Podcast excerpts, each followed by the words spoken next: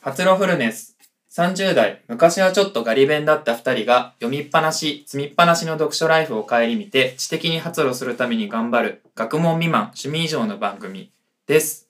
はい、今回は雄一郎会、あの、久しぶりに本気の会をやろうかなと思って。 久しぶりに本気のそう、あの、ソータがね、分厚い本に取り組み出したので、はい雄一郎もねその医療史のというかそれ以前の重いテーマの蓋を一回開けてみようと思ってます。あの人が生きるということについてです ねい医療史をやる上ではこう避けられないの避けらでれないですねで今回はそのイントロの回でちょっとあのなんて言うんでしょうオリエンテーションみたいなのをしようと思います。はいはい。さて、いきなりなんですけど、今からちょっとプレッシャーのかかる問いをね、2つおーおーさせてもらいますね。で、あの、なんかね、倫理観とか頭の構造とかを測るものではないので、こうなんかね、なんか形のある一貫性のある答えをひねり出そうとしないってよくて、はその問いを聞いた時にこう、しばしね、頭の中でこう、フローしてくるこう、言葉や想念を眺めてみてほしいんですよ。あはいはいはいはい、そんな感じで聞いてください。読者の皆さんももう同じことをしていただけると。同じことね いいかもしれない。はい一つ目人が存在するのはいいことですかっていうのが一つ目ねしばし今シンキングタイムを設けていますで本当はもっとシンキングタイムを取りたいんだけどラジオだからラジオだから2問ね目いくねはいで1問目を踏まえてあのさっきはね人が存在するのはいいことでしたかだったんだけど、新たに子供が生まれることはいいことですかっていう質問がうんあります。なんかどんなことが思い浮かびましたかなんか何の断片でもいいんだけどさ思い浮かんだままでいいそう何でもいいのえっと1個目が人が存在するのはいいことですかいいこといいっていうのは、うん価値判断うんうんうんなので、うん主観によるうんというふうに私はうん感じるし、うんえっとじゃあそれをいいいいと判断する基準っていうのをなんか考えるとすると、うん主観的にいいと思ううん悪いと思うみたいなものの気持ちの合計値で判断してはどうでしょう かって思ってしまうっうんうんていうのが1個目。うん、今までねよくそういう話をしてきたもんねあのそうね総高いで主にねそうねうん、それが浮かんでるんだろうなって思ったでしょ、うん思ったでしょそで2つ目ちょっとさ同じような質問だけどさ子供って出てくるとさなんか違った、う子供って出てくると、うん一段階踏み込めるんですよ。おうおうおうっていうのは聞かせてえっと、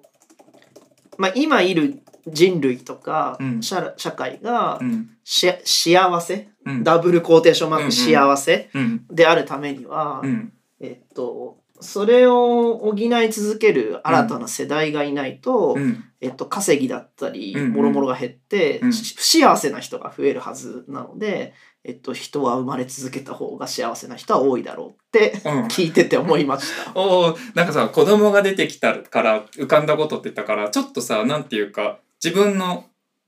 自分のなんていうかあし一人称の感幸覚せが出てくるのかと思ったあらーそこも今までのお話を復縁した感じで そう考そうそうそう。えていただいたそううそうそうそう。うんうんうんなるほあどでもなんかそのいいことかっていう質問を聞かれちゃうと、うん誰にとってとか何の基準でって自分は考えちゃうので、うんうんうん私にとっていいことかって聞かれたら私の主観を答えるのは簡単だけど、うんうんそのその前提も含めて迷うよね迷うよねうん難しい問いだと思うけどそうそう。そう、やっぱり自分もね、なんかこう、いろんなものがこう、こういう問いを立てるとさ、乱反射してうん動き出すのよ。なうんんか、それこそその、良いの基準とは、みたいなところも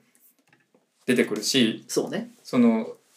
うじゃっとした過去の具体的な記憶とか、そうねいろんなものとごちゃ混ぜになってさ、なんかこう、自分の中で全く噛み合わない議論が完成していくんですよ。なんかこう、3次元ですらない、こう、4次元宇宙のようなものが頭の中 に。うん、整理のつかない重いうん。感覚がそう。そうなんだよ。まあね、本なんかまあこのさトピックに限らず本来的にそのどんな議論だって水面下でこのレベルのなんか食い違いみたいなのきっと起こってるんだ怒っとてるよね。思ううん例えばそのカップルのさ別れ話の裏側にはさあなたのこういうところが気に食わないとかって口では言いながら口にしているよりはるかに多くのなんか裏側の心象風景とかさ自分自身のトラウマだったりとかさ葛藤とかがあったりそうね。するのでしょうということなんだけどやっぱりこの生存の良しや悪しやとまでなると本当に切り口からわからないそのレベルのうん。どっから一体話し出せばいいんだろうっていうレベルの戸惑いがあるよねなんかその個人の感想だけでは太刀打ちできないそびえ立ち感っていうか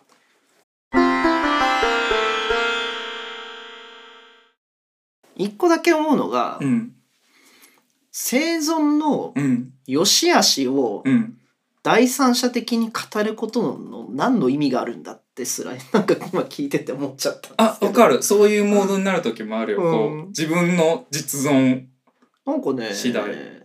いやーあなたは生きてて幸せですかとかはなんか全然意味のある質問だと思うんですけど、うんうんなんか偶然人類というものがこうんううん知覚して今存在してるのはなんか物理的にもさ、うんうん世の断り的にも単なる偶然の現象に過ぎないからさ、よしもあしもねえやってすらなんか思っちゃったりとかするんだけど、わかる。なんかね、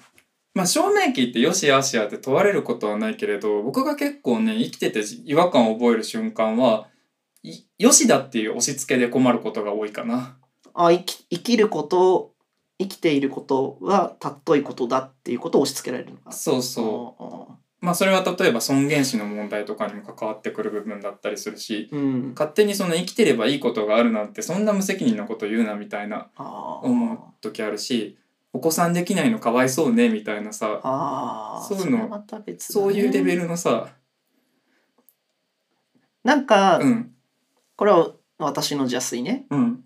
人は生きていることとか生きることについてそんな考えることがむしろない多くの人ああ。生きること自体をうんうんうん。でむしろうん死ぬことうん苦しむことうんは考えるうん。ああ避けたい。っていうそうねうんだから単にそれだけな人が多いから、うんうん。生きててしあいいこと生きてること自体はいいいいことなのかってあんま考えなさそああそうね。でもねこの話この辺りの話がさその医療史とか医療倫理とかを考える上では避けて通れないうそうなんでしょうね話なんだよね。そうなんでしょうね、うん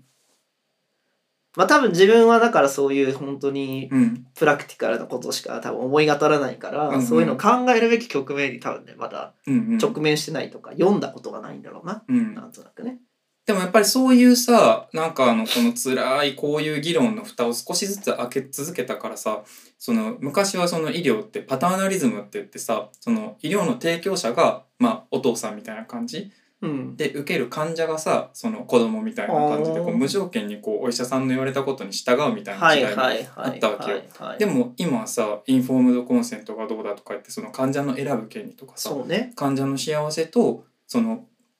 医療の提供者が思う最善のことをすり合わせてあの一緒に二人三脚でいきましょうみたいなさ、うんそういう世界観にちょっと進んでいったりとかしてそうねそうだからやっぱりこのレベルでの見つめ直しっていうのは長期的にすごくいいものを作る話でなるほはどあるのよ。あるのねそうそうそう 興味深いな、うん、あとね普段考えてない人ほどあの自分が実際その死とか苦しみとかを目の前にした時にどうしようもなく慌てるから。あーでもそれはそうだと思う、うんそれはそうだと思う、うんでもなんか自分たまに全然話がずれちゃうけど、うん、いや全然いいのずれるための回だからずれるための回だと思う、うんたまに想像するのは、うんある時事故で、うんじゃあ右腕がなくなったらどうなるのかなとか、うんうん下半身が動かなくなったらうん歩けなくなったらどうなるかなって想像はたまにするしないするするするよねすそるれはするよねするああ楽器できなくなるかとか、うんなんか仕事はどうすんのかなとかっていうことは考えちゃうけど、そういうのはみんなするのかなすると思うだって考えない人いないと思うその自発的に急にその問いを浮かべる人はいないと思うけど創作物ドラマとか見てたっていきなり交通事故で大事な人が死んじゃうんだからそうねそそうねううんまあ影響されて考えることはあるよね、ううんん、大なり小なりみんな考えていると思うんだよね受け入れられんのかなその瞬間それはねあのあなたと同じようなこと言うけどあのその時になってみないとわからないなっていわうかんないよねそう、事前のフォーキャストで言うと、うん、受け入れられそうだと思います自分の主観で。ものによるんだけど、うん僕はあのちっちゃい時から近眼でうんすごい親に脅されてたのいついつか目見えなくなるみたいな、はいはいはいそれがね本当にトラウマレベルでずっと執行実験を繰り返してい たそうなんだ。ところなんだよね。ううんん、まあなんかでも受け入れるんだと思うよ普通うに。ん、いつしかね。うん、それはね僕あの薬の会社に勤めていた時にあーその会社がその提携じゃないけどボランティアで行ってたすごくあの結構重度の難病を抱えたお子さんをお持ちのファミリーと一緒にこうキャンプをするっていう会があって、いへえやっていうのもその本当に重度の難病の方ってその、ね、お母さんとか一緒にずっとついてないといけないからご家族も休む時がないしなるほどね。その難病のお子さん自体もそのやっぱり学校とかに通うの難しいからなかなかその横のつながりとかできないからそういうなんか親子ともにあうのん自由で楽しい時間を過ごしてもらうってイベントがああって、ーそこにはこう大量のこう需要のヒストリーがあるわけよ。はいはいはいはいはいはい。なんかねすあのなんて言っていいのかわかんないんだけどさものすごい多分辛い経験とかさいろんな葛藤とかあったと思うんだけど、勝手に自分が想像していたより全然なんか明るいっていうか、ああそのうんご家庭のね、明るいっていうとなんか暴力的だな受け入れてるそとうか思ったより悲壮感がないと。なんかとあの特殊っていう感じがしなかった普通にお父さんとお母さんと子供なんだっていう感じがうーんしてだからなんだろうすごいし失礼な話をしてるのかもしれないけど普通なんだって思ったうんの、うんうんうんうん。うんそれを見た時に時間はかかるかもしれないけど受け入れるもんなんだなってなんか思ったななるほどな。なんうん、かね最近受け入れられない本を読みました漫画でうん、あれだ江戸川乱歩の芋虫だ。 ああ読んだよ、あのあれはなんかね受け入れられずに終わるよね。うんいやなんかその話すごい近いなと思って、セレンなんちゃら偶然のセレンディピティなんだセレンディピティうん感じるな、はい、そうそうねあれは受け入れられない話ですようね。ん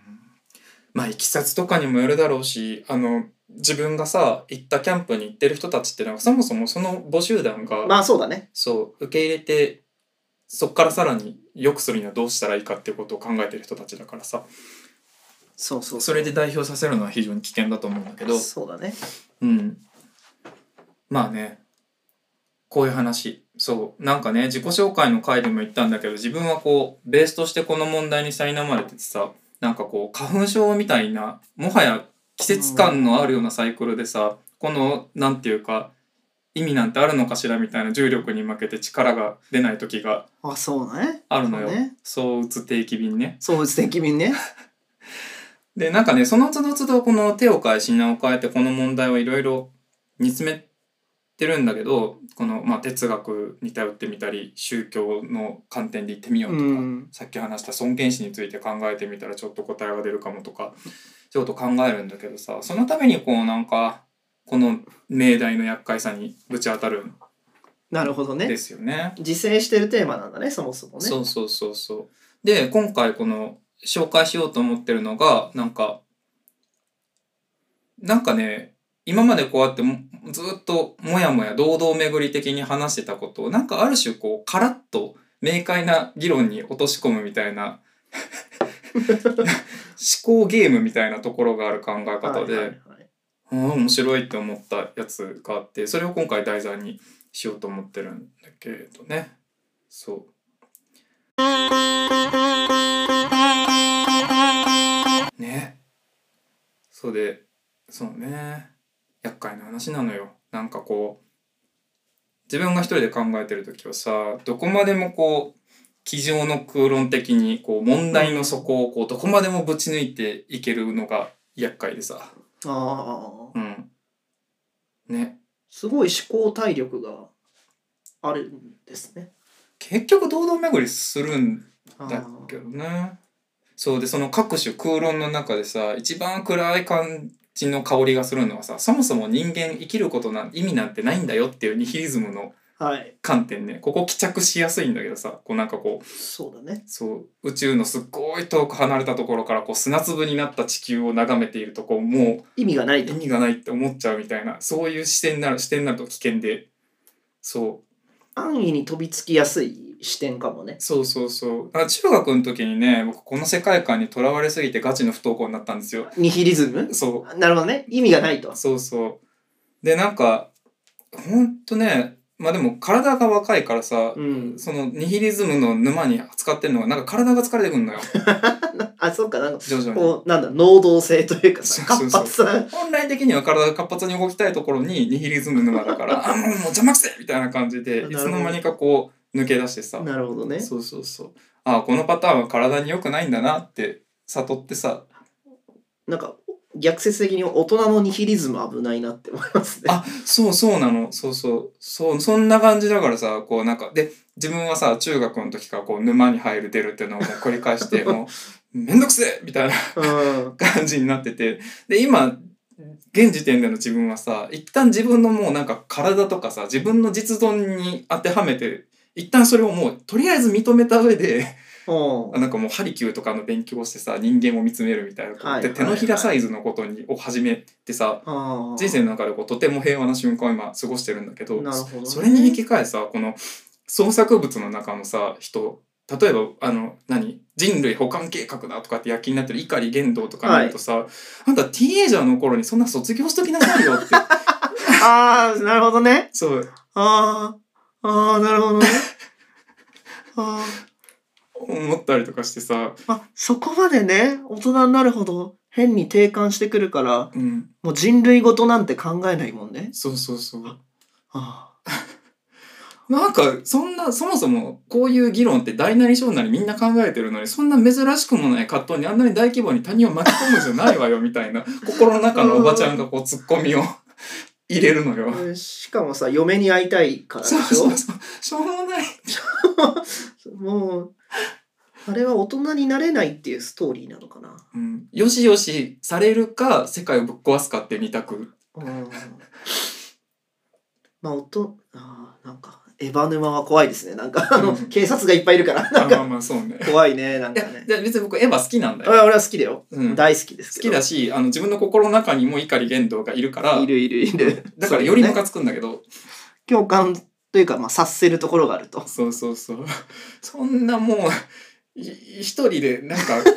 なんか自分をよしよしする術を見つけろみたいな、うーん。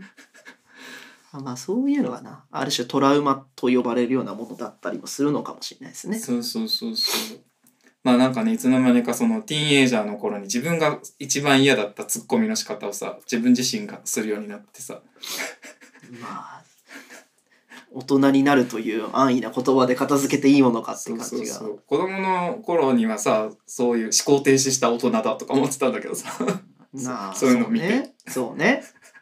世の中ってこういうもんだとか言ってね思考停止する大人をこそうそうう抱きすべき対象として 見る子供みたいなね、いつの間にかそっち側にいるなとうん、か確か思うんだけどにそうなんかさこういうそういう系の創作物あなた結構好きじゃんなんかああでもそうかもしんうなんい、極論極論で見るみたいな、うん、好うんきなんでだろうねうん自分ごとには遠いんだけどねうんうんそれも思考ゲームとしてあなた見てるのかなあこういう考え方もあるよねみたいなあどうなんだろうね単になんだろうレジャーとして見てるのかもしれないあ感あ覚そうとかしてそうはかカラッとしてる ねあの非現実的なものとか、極端な考え方とか面白いうんうん、うん、っていうなんかさその極端側のさあの悪のうん人物に肩入れすることってあんまないのなんかああるあるあるあのそれこそ自分あのちっちゃい頃は、うんあのウルトラマンより怪獣の方が好きなタイプおのおおお少年でしたし、うんうんうん大体悪役の方が盛り上がるというかしなんかそのねまあこう2010年代以降の漫画とかアニメも特にさうん。完全懲悪のストーリーはあんま受けてないじゃないですかやっぱりそうね。悪側は悪側の葛藤があってとうんうんかうん別にどっちがいい悪いではなくってとかなんならどっちも抱えるものがあってのこうフラストレーションが破滅的結果にどんどん突き進んでいくっていうことにみんなこうカタルシスをうんうんうん。感じる作品が多いと思うんで、ねよりなんかリアリティがあるというかうんうんうん。そういう作品が増えてますよね、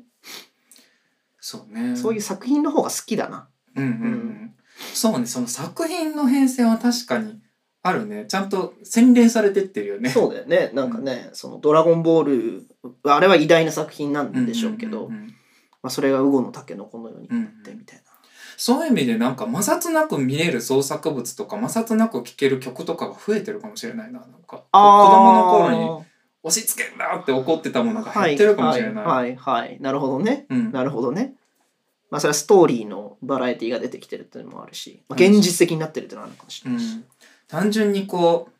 彼女と大恋愛の末に結ばれて子供もできてハッピリエバーアフターみたいなそういうストーリーはもうないじゃないまあほとんどないよ ねさっき冒頭で言ってた幸せの押し付けみたいなのハラスメントに合わないことがまあその増えてきたな。すごくパターン化された幸せの一個の形を、うん全てこれが正しいんだと押し付ける感なんだよねそれはうんね。うんうんうん宇多田ヒカルがさ「パッション」っていう曲でさ年賀状は写真付きかなって言ってそれをちょっとやだやだなっていう歌詞を見た時にすごく救われた思いがしたことを今急に思い出したわ。あーあるねうんあるね。うんなんかすごく言えて妙なやっぱ歌詞を書く人ですね。うん、確かに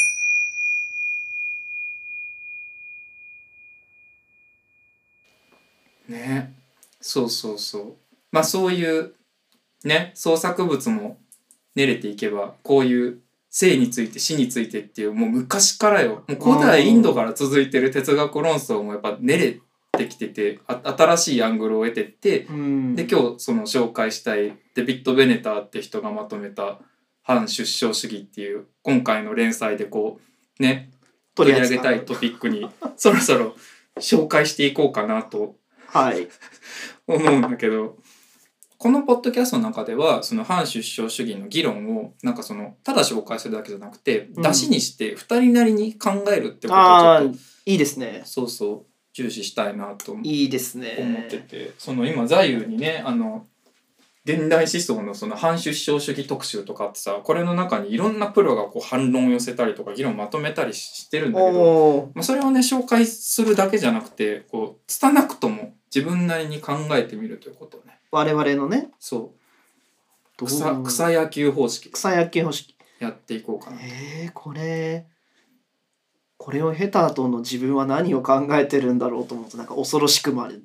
あーなそうかないやでもねそんななんか生きてたって意味ないみたいな方向には多分いかないいかないと思うけどねうんそれよりなんかこう今まであんまりこう気にしてなかった着眼点っていうかその、うんいつの間にかフレームの中に入れられてたものをちょっと一回フレームを外してあさあら地で考えてみようみたいな方向にい行くような議論な気はするんだけど、うん、なんか新しい考え方の枠組みをそうそうそう知られ知れるのはすごくうん嬉しいねうん分かんない自分はねあのこれを読んだ時にまあそうだよねって大枠納得したのよ自分の実存がどうとかそういうことではなくてうんまあすっきりしてるし納得もできる議論になってるかなって思ったんだけどあえてちょっとその反論を頑張って探してみようかなとあ思っててあ自分なりのねっていう問題設定を今持ってますで今25分かまだちょっと時間があるのでこの反出生主義の議論の一番核の部分だけを先にちょっとイントロしてねそうイントロとして話して終わろうかなと思いますはいあのねこの人の議論の入り口としてそのさっきさなんかこう散々考えてこうこの議論自体がこう不定形でもう4次元でどっから始めていいか分かんないよってことを僕言ったんだけどこうのん「人生の良し悪し」という問いを二次元のね、しかもたった四象限のマスの中に閉じ込めてしまうというところから始まるんですね、こ の議論が。うんもちろんミーシーな形で。今手元に図があるんだけど、なんかね、えっと、4象限の中のまず1つ目の分割で、何々が存在するっていうパターンと、うん何々が決して存在しないっていうシナリオを2つに分けます。で、次に、あの、何々の部分に入れるものとして、苦と快を入れます。苦しいと心よりの快ね。すると、あの、すでに生まれて存在している人に苦や快が起こるっていうシナリオと、あの、そもそも苦や快が起こるという可能可能的なシナリオが発生しない。なんか、も持ってもらったような言い方だけど、う生まれてない人、要は。っうんうんうんうんていうシナリオ B が生まれます。うん苦が存在しなかった。楽が存在しなかったっていううね、んでこの4象限をね見比べてあの考えていった時に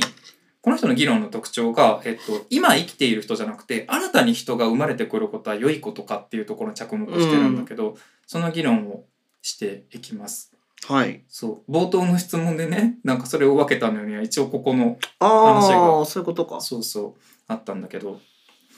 でもういきなり結論なんだけど結論としてベネターは新たに子供を産むことは避けるべきだっていう結論を出すのねこの4証言を眺めながら。ででこの結論がそのシナリオ B その何々が決して存在しないにおけるその苦と快の非非対称性っていうところに基づくんだけどまあそれなな何言ってるか分かんないと思うんだけどどういうことかっていうとえーっと苦が存在しない、うんうん、あのだから苦を持つかもしれなかった子供が生まれないと、まあ、そこに苦はそもそも存在しないよね。ああそういうことそねう苦が存在しないっていうこの状態はいいことだよね。いいことなのかうんまあ、一応じゃあいいことだとしよういいことと一回受け入れていいことと言えますと。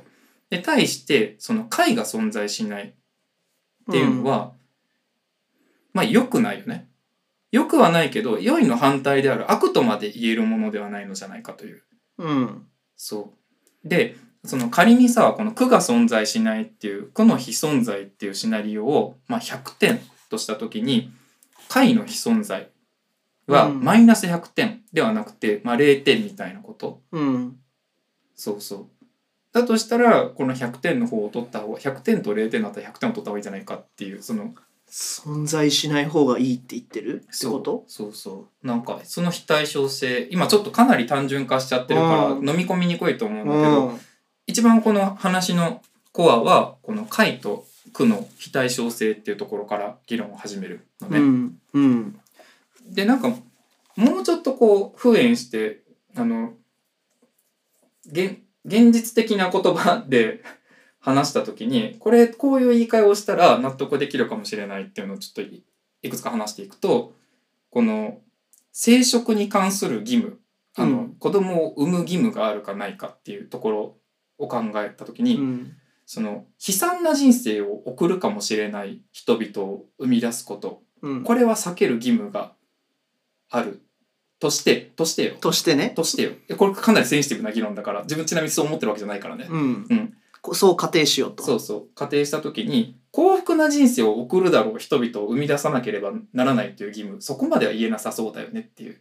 ああ幸福な人を生む義務があるとは言えないよねって言ってんだよね、そうそうああそりゃそうだこねの悲惨な人生を送るだろう人々を生み出すこと対して幸福な人生を送るだろう人々を生み出すことっていうのなんかちょっと重みの違いがなんか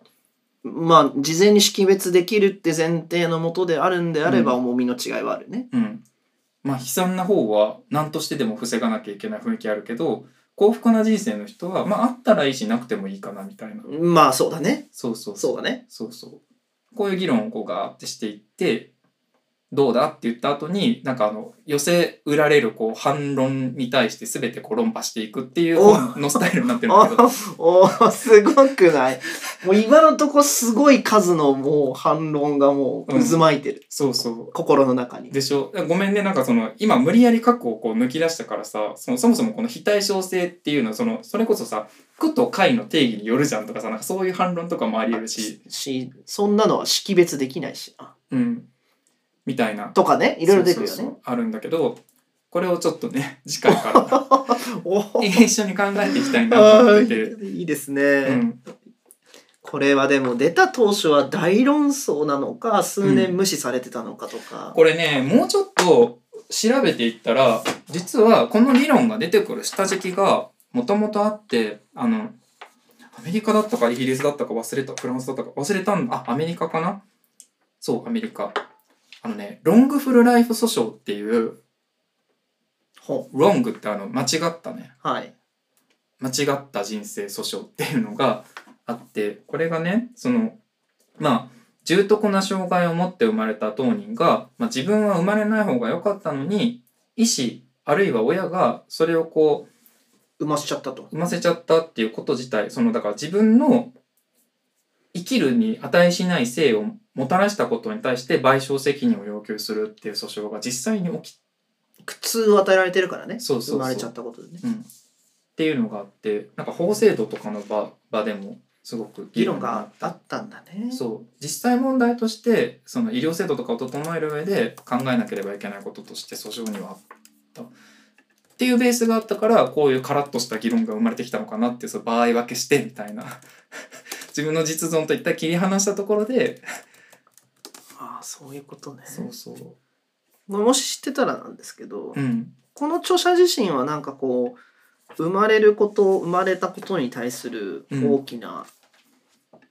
トラウマだったりとか経ね験ちしょってきたとのかねなそこはねあの調べられてないんだけど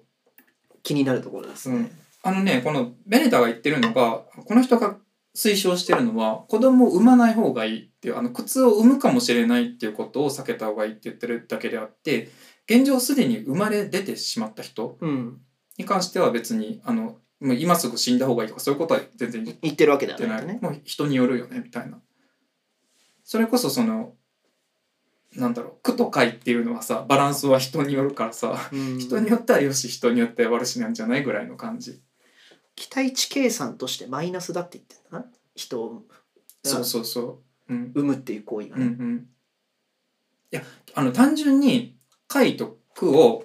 比べて、あの、期待値マイナスって言ってるのとちょっと違って、あ違うんだ句句を与えるっていうことが、あの、そんな権利はあるんですかってお言ーってる。あの、おあの、なんていうか、どんだけ解を与えても句はオフセットしないっていうことを言っている。ーおそうなんだなんかさっきのあの、非対称性の話だとうん。期待値計算の話に聞こえたからさ。あ、そう、期待値計算っぽいんだけど、でもよくよく考えるとそういうことじゃないなってあ思う。違うんだ。そうそうそうそうあそれもまた気になるところうだんな。うんやばいっすね。 これはもうなんかいろいろ先取りして読みたい気持ちにもなるんですけど、読まずにフレッシュな気持ちで参加しますいね。や、全然読んでも大丈夫。読んでも大丈夫どっちでもいいど。っちでもいい。うん。まあちょっと戦争とかうん。革命とか読まなきゃいけないんで。 そう。だからなるべくそのまっさらのところでも話せるよううな、ん。うんところに行こうかなと思ってるんだけど。ね、楽しみだな。ね、なんか本当にね、あの、えーなんか言っておきたいのは、自分は別にこの思想を広めたいとかそういうわ そうだね。そうけだでね。はななくくてて、ね。人となんかこう腰を据えてこういう話をさ、真正面から聞いてくれる人が今までいなかったので、なるほどせっね。かくいい機会だからあのそのやってみようかなと思ってこの場を借りているという次第でございますお便りとかが 届くといいですね。ちゃんと回答しきれるのか分かんないわかんないけどねうん、まあでもねなんか思うところがあればうんはいということで次回また頑張ります楽しみです。はい。ありがとうございましたバイバーイ。バイバイこの番組ではノートに編集後期をつけています参考文献も載せておりますのでよろしければ合わせてご覧くださいまたお便りフォームもご用意しておりますご感想ご指摘や一緒に発露したい方からのお誘いなどぜひお寄せくださいノートとフォームへのリンクはエピソードの概要欄をご参照ください。最後にこの番組は2人の読書暮らしをお見せするお勉強ドキュメンタリーです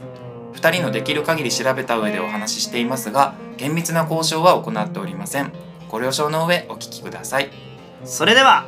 また次回お会いしましょう